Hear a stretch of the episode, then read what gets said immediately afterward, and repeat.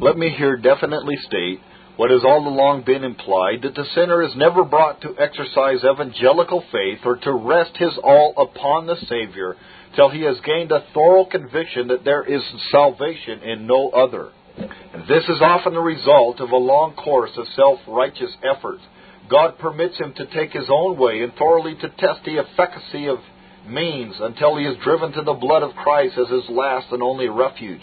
And when by faith he comes to receive the Savior, and the peace speaking blood of Christ is applied to his soul, and he rejoices in God as a reconciled Father, he wonders that he has not complied with the terms of the gospel before. He perceived that his faith in the Savior was a perfectly voluntary act, and that he has remained in darkness only because he would not come to the light of life. It is true indeed that the evidence of faith may not in all cases immediately accompany its exercise, and the soul may be left in darkness for a season, even after it has a right to appropriate to itself the consolations of a Christian hope. But in many instances, at least, the first act of confidence in the Savior draws down upon the soul the tokens of His love and surrounds it with the light of his countenance. The soul embraces its Savior in the arms of faith and exultantly exclaims, My Lord and my God. And the Savior, acknowledging the soul is ransomed by his blood, graciously responds, Thy sins be forgiven thee.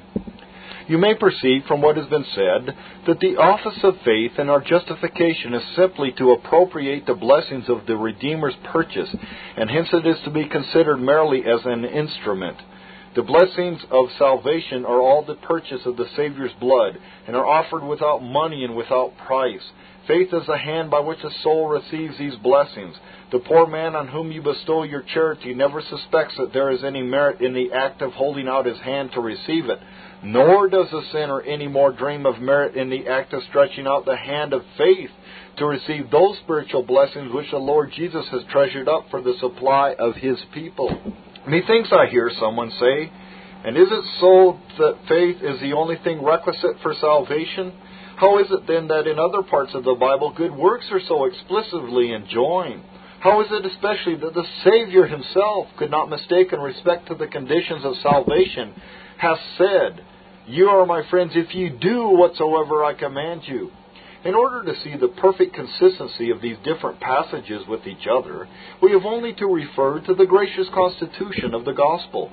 By good works in Scripture are not meant works which are good merely in form, which appear to the eye of man to be good, while they are dictated by motives which God cannot approve, but such as are good in principle, which are the legitimate operation of sincere and sanctified affections Good works in this sense are indeed essential to salvation, unless a believer dies before he has an opportunity of performing them. But then they are essential not as constituting the grounds or any part of the ground of a sinner's justification, but simply as the fruits and evidences of the living faith. They are as truly required by the gospel as faith itself, and even if they had not been explicitly required, the requisition of them would have been involved in a requisition of faith, for evangelical faith is a great principle of Christian obedience. There may be that which pretends to be the faith of the gospel, which does not produce good works, but it will be found in the end to have been no better than the faith of the devils. You may inquire again how the importance which I have here given to faith consists with those passages in which repentance, being born again, and so on are mentioned as the conditions on which eternal life is bestowed. Here again, the answer is easy. Being born again is nothing less than having a renewed nature. And faith, repentance, and all other Christian graces are only the legitimate exercises of that nature. Evangelical faith always includes godly sorrow for sin, and there is no such thing as genuine repentance independently of a believing view of the great atonement. The Christian character is made up of a variety of virtues and graces, and as no one of them exists independently of the rest, wherever one of them is enjoined, the rest are implied. They may indeed exist from different degrees of strength, and some of them may be so feeble that they seem scarcely to exist at all. Nevertheless, where a gracious principle has once been implanted, there is the embryo of a perfect character Hence you perceive that whether we exhort you to repent of your sins, or believe in Christ, or submit to God, or obtain a new heart. The direction is in each case substantially the same, and it is impossible that you should obey one of these injunctions without at the same time obeying all the rest. I have now endeavored to show you, my young friends, what you must do to secure the salvation of your souls. Let me, in conclusion, direct your attention to two or three practical remarks. Number one, and first, the subject teaches you that it is a most responsible office to direct and counsel the awakened sinner. When the mind is wrought up to a high state of painful excitement and is anxiously looking out for relief, it is likely to grasp with eagerness at anything that is offered in the way of consolation. And if, at such a moment, an awakened sinner has a cup of poison put into his hands, there is great danger that he will drink down its contents and suspect no danger till he finds the blood freezing at his heart. One right direction at that critical moment is doubtless often in the hands of the divine Spirit, the means of bringing the sinner to a joyful acceptance of Christ's salvation, while on the other hand it admits of as little question that one wrong counsel may be the means of carrying the soul away from the Savior and entrenching it in some wretched fatal delusion. You are a young Christian, and some companion comes to you to tell you confidentially that he is anxious for his soul and to ask you what he shall do to secure his salvation. There is danger that his distress may work upon your natural sensibilities in such a way that you may drop some expression that will lower his view of the evil of sin, or that will put him upon some other way of relief than that which is prescribed in the gospel. But rely on it. This is a false compassion. If his impressions concerning his character and prospects were only the effect of a heated fancy, unquestionably it were an act of kindness to undeceive him and to restore, if possible, the serenity of his mind by convincing him of his mistake. But this is not the fact. So far from it, that the most vivid conceptions of his guilt, which he is able to form, probably fall far below the actual reality. If your brother or sister were sick, would it be kindness in you to forbear administering a remedy which you knew would be efficacious only because it might be disagreeable? And would you substitute one which you were certain could not avail only because it might give momentary relief and would not be attended with pain? If the dearest friend I have on earth were so bowed down under a sense of sin as to be deprived even of that rest which nature requires, if his iniquities had taken hold upon him so that he could not even look up, though I would open my heart wide to his distresses, and would go and spread out his case before my God, and would embalm my supplications with tears, yet I should not dare to point him to any other refuge than the cross of Christ. I should not dare to press upon him any less important duty than repentance of sin and faith in the atonement and submission to God, his rightful sovereign. Until he has done this, I should be obliged to say, however my heart might bleed for his anguish, that his convictions were not unreasonable. Yes, if I should point him to any other spot in the universe than the cross of Calvary, I should anticipate the time when I should hear a reproving and reproaching voice from the world of despair, charging me with having been his destroyer. Number two, in view of our subject, we see how exactly accommodated are the terms of the gospel to the necessities of men. Any scheme of salvation that was not entirely of grace could never meet the exigencies of our condition. If the blessings of eternal life were to be bestowed only on the ground of human merit, where is the being on earth who could expect any other portion than that which the Bible awards to the reprobate? For where is the individual who has not, by violating the precept, exposed himself to the penalty of God's law? But the scheme of mercy which the gospel proposes contemplates man in all his guilt and ruin. It proffers to him a free forgiveness, a free salvation, and it demands only that he should accept it without money and without price. Behold here both the wisdom and goodness of God, that he should have devised a scheme of redemption, in which the necessities of our condition are so happily contemplated. Here also behold an illustrious proof of the divinity of the gospel. For what man or angel could have formed a plan in which so much grace shines forth to rebel man and so much glory redounds to God in the highest? Finally, happy is that youth who has believed in Christ to the saving of his soul.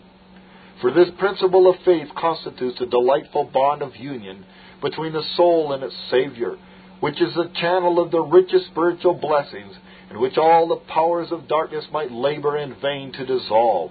What though he may die in the morning of life? His faith will secure to him a part in the inheritance which Jesus has purchased for his people. What though he may be spared to the period of middle life or old age? His faith is a pledge that he will live for the benefit of his fellow men and the glory of his Redeemer. What though temptation may assail him in its varied form, and affliction may aim at him its sharpest arrows, his faith will enable him to triumph over the one and to rejoice in the other. What though he may sometimes be ready to sink under the burden of his own corruption? Faith will be in him a principle not only of comfort, but sanctification, and will ensure to him a victory over these internal foes. How lovely will be his character, how useful his examples in life, how peaceful his reflections, how bright his prospects in death, and how unutterably glorious his condition in eternity. Lecture 11 Evidence of Religion. Matthew 7, verse 21. Not every one that saith unto me, Lord, Lord, shall enter into the kingdom of heaven, but he that doeth the will of my Father which is in heaven. It is a privilege of God's people not only to have a principle of divine life implanted in their hearts, which is destined to prove the germ of immortal glory, but also to possess the evidence themselves and furnish evidence to others that such is their happy condition. Every Christian may, by a faithful inspection of his own heart, satisfy himself on good grounds that he is a disciple of Christ. Every Christian will, by the general tenor of his conduct, evince the same fact to those who have an opportunity of witnessing his conversation and deportment. Nevertheless, it must be acknowledged that, though the evidences of personal piety are within the reach of every individual, insomuch that no one need mistake in any respect his own character, there is great danger that erroneous judgments will actually be formed, and that persons, by the adoption of false standards, will fatally deceive themselves on the point of their acceptance with God. And while this is true in a degree of all, it is especially true of the young, and that for reasons which are so obvious that I need not stop here to specify them. It is the design of this discourse, my young friends, to guard you against mistakes on this momentous point, to prevent you, on the one hand, from resting satisfied with insufficient evidence of Christian character, and to save you, on the other, from needless anxiety and distress, though a misapprehension of the kind or degree of evidence with which you ought to be satisfied. The words of our text as they stand connected with our Lord's discourse, are designed primarily to aid us in forming a judgment of each other. But if I mistake not, they may also be legitimately used to assist us in forming a judgment of ourselves. Both these objects will be kept in view while I endeavor to present before you, first, what are not, and secondly, what are evidences of Christian character. I am first to notice several things which, taken by themselves or taken together, furnish no sufficient evidence of Christian character. Not everyone that saith unto me, Lord, Lord, shall enter into the kingdom of heaven. Number one. Under this article, I observe first that there is no judgment to be formed on this subject from any character which one's conviction of sin may assume. Nothing is more common than for persons, in speaking of the hopeful piety of others, to dwell with great emphasis upon the fact that they have been the subjects of peculiarly deep and pungent convictions, and no doubt, too, that many, in estimating their own claims to the Christian character, for want of better evidence, go back to the same period and think over the remorse and terror and agitation which they then felt, and very charitably, alas, too charitably for themselves, conclude that in all this there must have been laid the foundation of a thorough conversion to God. True it is indeed, as you have heard, that there is no repentance which is not preceded by conviction. But it is far from being true that there is no conviction which is not followed by repentance.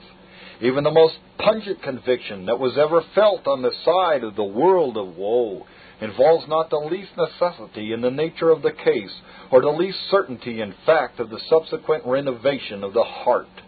And in accordance with this statement, who that has been conversant with subjects of this kind has not witnessed instances in which the most deep and awful impressions of the wrath of God have manifestly given place to a habit of carelessness, and a soul that seemed to be stricken by the terrors of the judgment has in a little while fallen back into the current of worldly levities, and not a vestige of anxiety or even of seriousness has remained.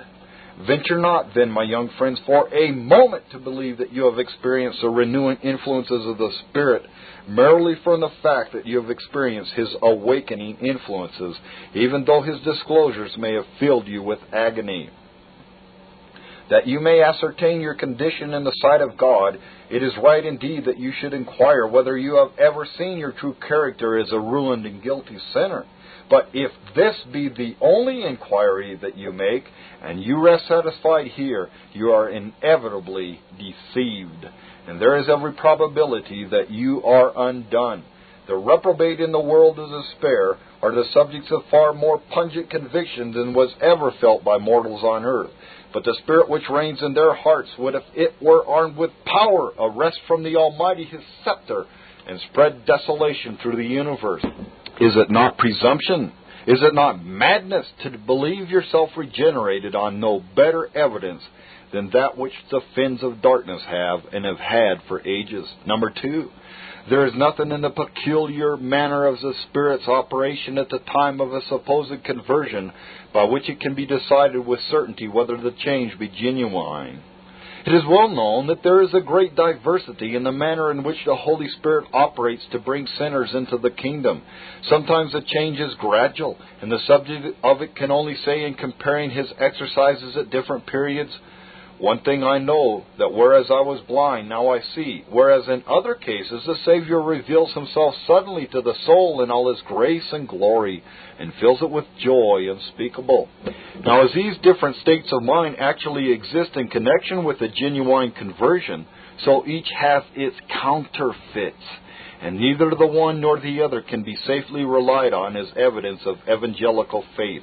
I can point you to instances in which individuals who have seemed to come silently and tremblingly into the kingdom have expressed the utmost distrust of their own hearts, have, after all, fallen back and openly deserted the cause of Christ. And I can point you to instances still more numerous in which the strongest professions of humility and faith and joy and deadness to the world at the time of a supposed conversion have been followed and speedily followed by an entire disregard and sometimes an absolute contempt of spiritual religion. Here again, then, my young friends, be on your guard against self deception. Are you professedly a disciple of Christ, and yet are you living in criminal conformity to the world? And though you are conscious that there is nothing at present either in the exercises of your heart or the conduct of your life to yield any evidence of a spiritual renovation, are you nevertheless recurring in your thoughts to the peace and love and rapture of other days as evidence that a principle of divine life has been implanted in your soul? Believe me, all that peace and love and rapture may have been delusion and your present condition renders it more than probable that it was so. Yes, what you once thought was the evidence of piety, and what you still cling to as such, may be only the result of an attempt of the grand adversary to blindfold you in respect to your danger, that he may the more easily lead you down to perdition. Number three, the most diligent performances of external duties is not to be relied on as an evidence of a renewed heart. You may be a regular and a respectful attendant at the sanctuary. As often as the doors of the sanctuary are open, you may devote part of every day to the reading of the Bible and may feel an interest in gaining a knowledge of its blessed truth. You may often be found in the private religious circle and may be the instrument of edifying and comforting others by the part you take in its exercises. You may, in a full belief of the truth of the gospel, join yourself to the number of God's people and come to the holy ordinance of the supper, thus rendering an external obedience to the Savior's dying command. You may even go farther than this and may enter your closet statedly and frequently and may fall down upon your knees and may take the language of prayer upon your lips. And in all this you may be conscientious and may actually suppose yourself devout. And yet, after all, the spirit of true piety may never have found a place in your heart. It may all be the working of a spirit of self righteousness, a spirit which is seeking to secure the divine favor by means which have never received the divine sanction, which would substitute as a price of salvation human merit for the merit of the Redeemer's blood. I do not say that in all this there may not be that which may seem to indicate in the surrounding world the existence of a principle of religion, but I do say that this, and more than this, may exist, while the heart has never experienced a moral renovation. And while, of course, the individual can have no evidence of having experienced it. Number four, I observe once more that no degree of zeal in respect to the great objects and interests of religion furnishes decisive evidence of Christian character. You may not only do all and be all that I have supposed under the preceding article, that is, you may not only discharge the various external duties belonging to a Christian profession with diligence and punctuality, but you may manifest a degree of interest in respect to the advancement of the kingdom of Christ, which may procure for you the reputation of a devoted Christian and which may seem to cast into the shade the apparently more sluggish efforts of some who have really been born of the Spirit. You may talk much of your inward experience, of the trials and conflicts, the joys and triumphs of the Christian life, and may imagine yourself the subject of raptures which seem to you like the beginning of heavenly glory. You may wonder at the apparent heartlessness of other professors, and even doubt the genuineness of their religion because their feelings do not rise so high as your own. You may deplore the deep moral lethargy of the surrounding world and may sound the note of alarm in the ear of every careless sinner whom you meet. You may even set up as a reformer and astonish the world by a wild, startling theory of faith and duty and exhibit a deportment which to the surrounding world shall seem to say, Stand by, I am holier than thou. Yes, and you may be foremost on the list of those who are willing to contribute their time and substance and influence to the advancement of the kingdom of Christ and may seem to evince a spirit of self denial which would not shrink from martyrdom. All this you may be and do, and yet after all you may be an utter stranger to the influence of genuine religion. For in all these labors and sacrifices, the secret feeling of your heart may be that you are drawing upon you the approving eye of God and laying up for yourself treasures to bliss to be realized in eternity. And with this feeling there may be a spirit of pride, which exalts in a comparison of your own character with that of others, and which, strange as it may seem, subsists in no small degree upon your fancied self abasement. Here again you may deceive the world, but if you deceive yourself, it is only because you neglect to ascertain the real state of your heart or because you neglect to compare it with the Bible standard of Christian experience. So far then you may go and not be a Christian. You may have pungent convictions and glowing raptures. You may be punctual in the performance of external duties and zealous for the advancement of the cause of Christ. And yet, after all, you may have no sufficient evidence that you have been born of the Spirit. So far your experience may reach and yet be nothing more than saying, Lord, Lord. In what then does consist the true evidence of Christian character? We have the answer to this inquiry in the concluding part of our text. But he that doeth the will of my Father which is in heaven. This is the second division of our discourse. The grand test of Christian character, then, is obedience to the will of God. It is not perfect obedience, for no mere man since the fall has ever perfectly kept the commandments of God. The Bible has declared that all have gone out of the way, that there is none that doeth good and sinneth not. The condition on which salvation was originally offered was perfect obedience, and if man had yielded such obedience, he might have claimed eternal life on the ground of law as his reward. But the gospel contemplates him as a sinner, and the conditions on which it offers salvation are accommodated to his character as a sinner. And while it continues a law as a rule of life, and supposes the disposition in the Christian to obey the law, it nevertheless makes provision for the forgiveness not only of past sins, but of those also which flow from his partially sanctified nature. The gospel, like the law, demands of the sinner that he should do the whole will of God, but unlike the law, it provides for the acceptance of an imperfect obedience.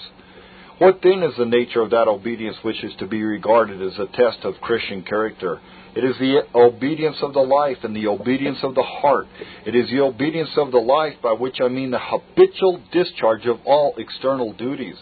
There are those who lay great stress upon the duties which they owe to man, who yet find it an easy matter to compromise with conscience for those which they owe to God.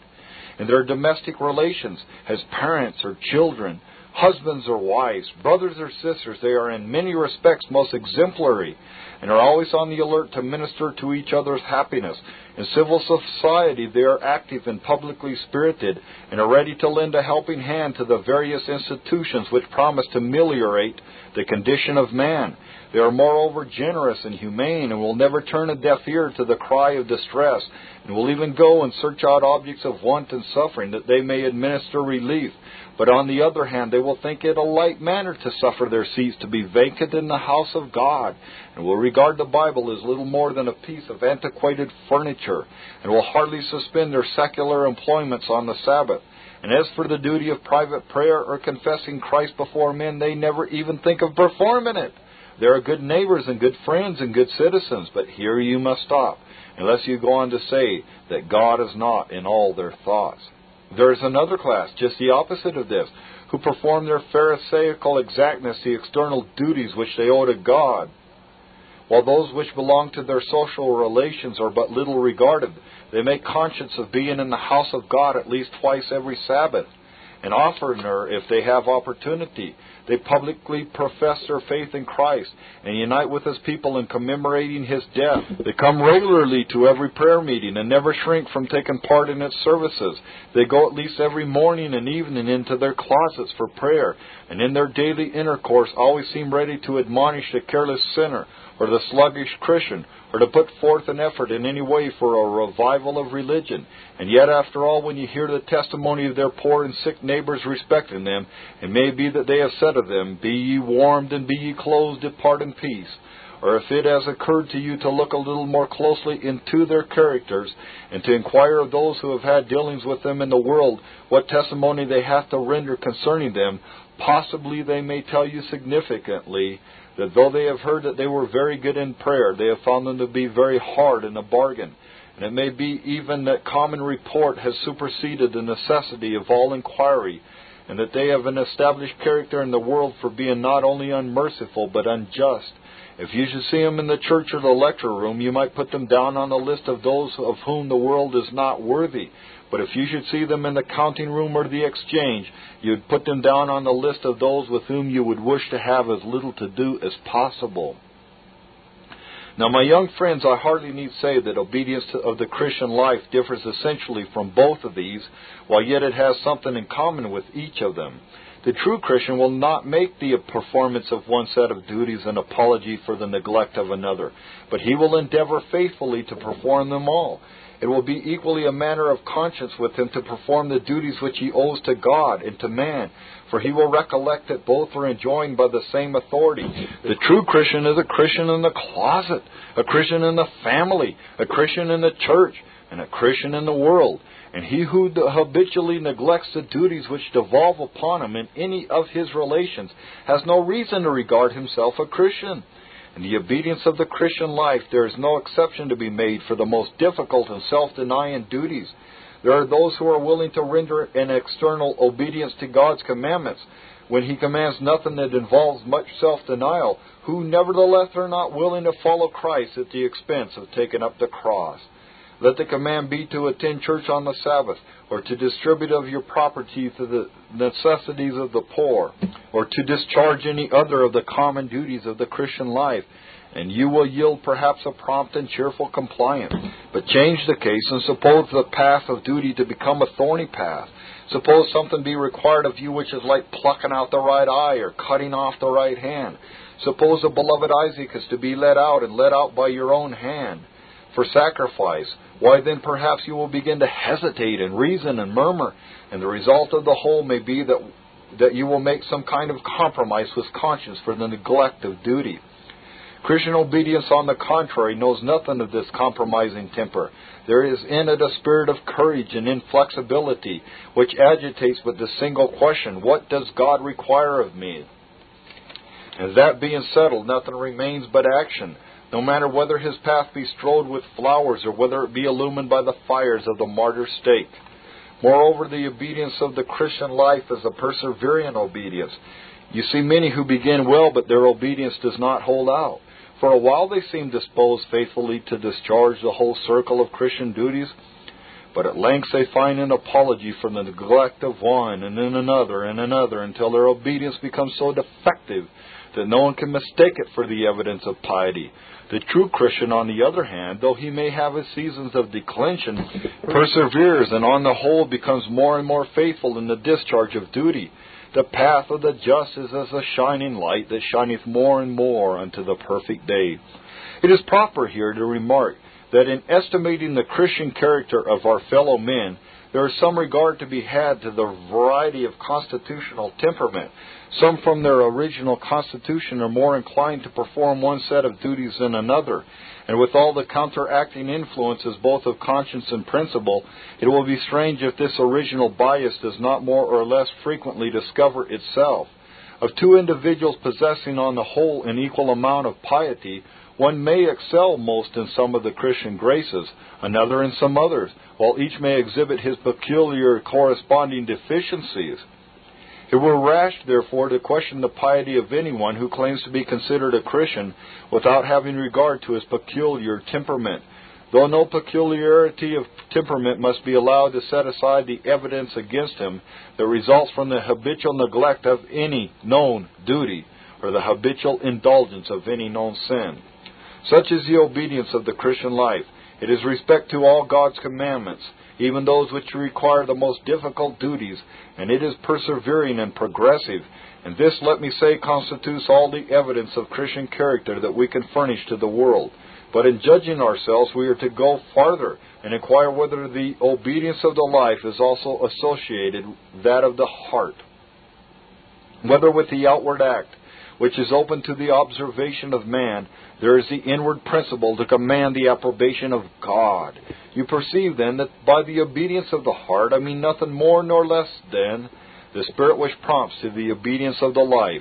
The obedience of the heart implies two things. Number one, an utter renunciation of every claim to personal merit. There is nothing more natural to man than a spirit of self righteousness. Though he has no disposition to yield obedience to the law, he is more than willing to be saved by it. And mm-hmm. hence, it not unfrequently happens that when persons who are flagrantly immoral are interrogated in respect to their hope of future happiness, they instantly recur to something they have done, or it may be to something they have not done as constituting its foundation. But such a spirit does not, cannot reign in the breast of the true Christian. For in the act of becoming a Christian, he has gained a settled conviction that there is no merit in his best services, and that after all he has done, he is an unprofitable servant. While therefore he engages in the faithful discharge of all external duties, while he doeth what his hand findeth to do with all his might, he realizes that it is by help obtained from above that he is enabled to do anything, and though indeed he expects a reward, yet he expects it not as a manner of debt but of grace. And the more abasing his views of himself, the more cordial his confidence in the merit of the Saviour's blood. So much the mere elevated are his hopes, so much the brighter the evidence that his heart has been brought under the sanctifying power of the Holy Ghost. Number two, the obedience of the heart also implies an ultimate regard to the authority and glory of God. The unrenewed man may perform acts externally good as truly as a Christian. He may perform them from a regard to his reputation, or from a spirit of self righteousness, or from constitutionally noble and benevolent feelings. But the Christian performs them because God has required them, and he delights to obey his requisition. He regards God not merely as a righteous lawgiver, but as a most gracious and compassionate Father. And like a good child, he not only acknowledges, but reverences his authority. But the Christian in his obedience has respect to the glory as well as the authority of God. The ruling desire of the heart is that God may be glorified, and he knows that he can glorify him only by reflecting his image, or what is the same thing, by doing his will. Hence, when he puts forth his hand to any benevolent work, or when he has the pleasure of seeing it accomplished, or indeed when he performs the most common duties of the Christian life, the language of his heart is not unto myself, but to thy name, O Lord, be all the glory.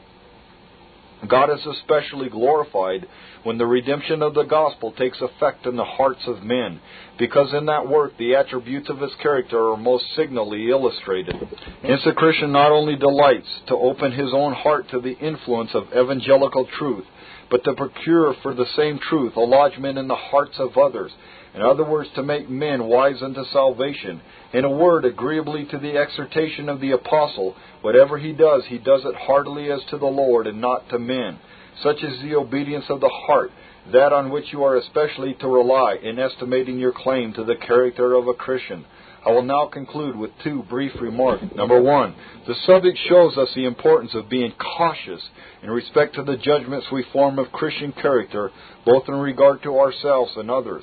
We have seen that there is a strong tendency among men to set up false standards on this subject, and instead of referring character to the only scriptural test, to refer it to some arbitrary test which the Bible has not even seemed to sanction. For instance, you have a friend who has been the subject of pungent convictions, and then again the subject of glowing raptures, and you speak to that friend and of him as if you were absolutely certain that he had been renewed. You may indeed have reason to hope that this is the case, and there may be that in his general appearance for which you may with good reason give God thanks. But from the nature of the case, you can never at that period know that he is a Christian because you cannot search the heart, and because multitudes have for a season appeared in all respects as promising as he, who have afterwards shown themselves among the open enemies of the cross. Now believe me, you will be likely to render a much better service to that individual by impressing him with the danger of self deception and of the importance of self examination, and of giving all diligence to make his calling and election sure, than by inspiring him with a spirit of self confidence. For if he be a Christian, the former course certainly will do him no harm. If he be not a Christian, the latter course may serve effectually to seal his perdition. Or it may be that the case is your own, that you are the very person who is rejoicing in the hope of having felt the power of God's grace. My young friend, I rejoice with you. But it is right that both you and I should rejoice with trembling. The act of regeneration is indeed instantaneous, but not so the evidence of it. That is to be collected by a diligent and long continued inspection of your heart and life. Beware then how you indulge a hope too soon or too confidently. Beware how you satisfy yourself with any evidence which is nothing more than calling Christ Lord, Lord. Finally, let the subject lead you to diligent self examination. You indulge a hope that you have been renewed by the Spirit of God. Answer then to your conscience the following questions Am I endeavoring faithfully to discharge my whole duty in the family and in the world, in the closet and in the church, to God and to man, in all my relations and conditions? Is it my grand object not only to know but to do what the Lord requires of me? In the obedience which I render to the commandments of God, do I make any exception in favor of those duties which involve severe self denial, or do I as readily perform those as any other?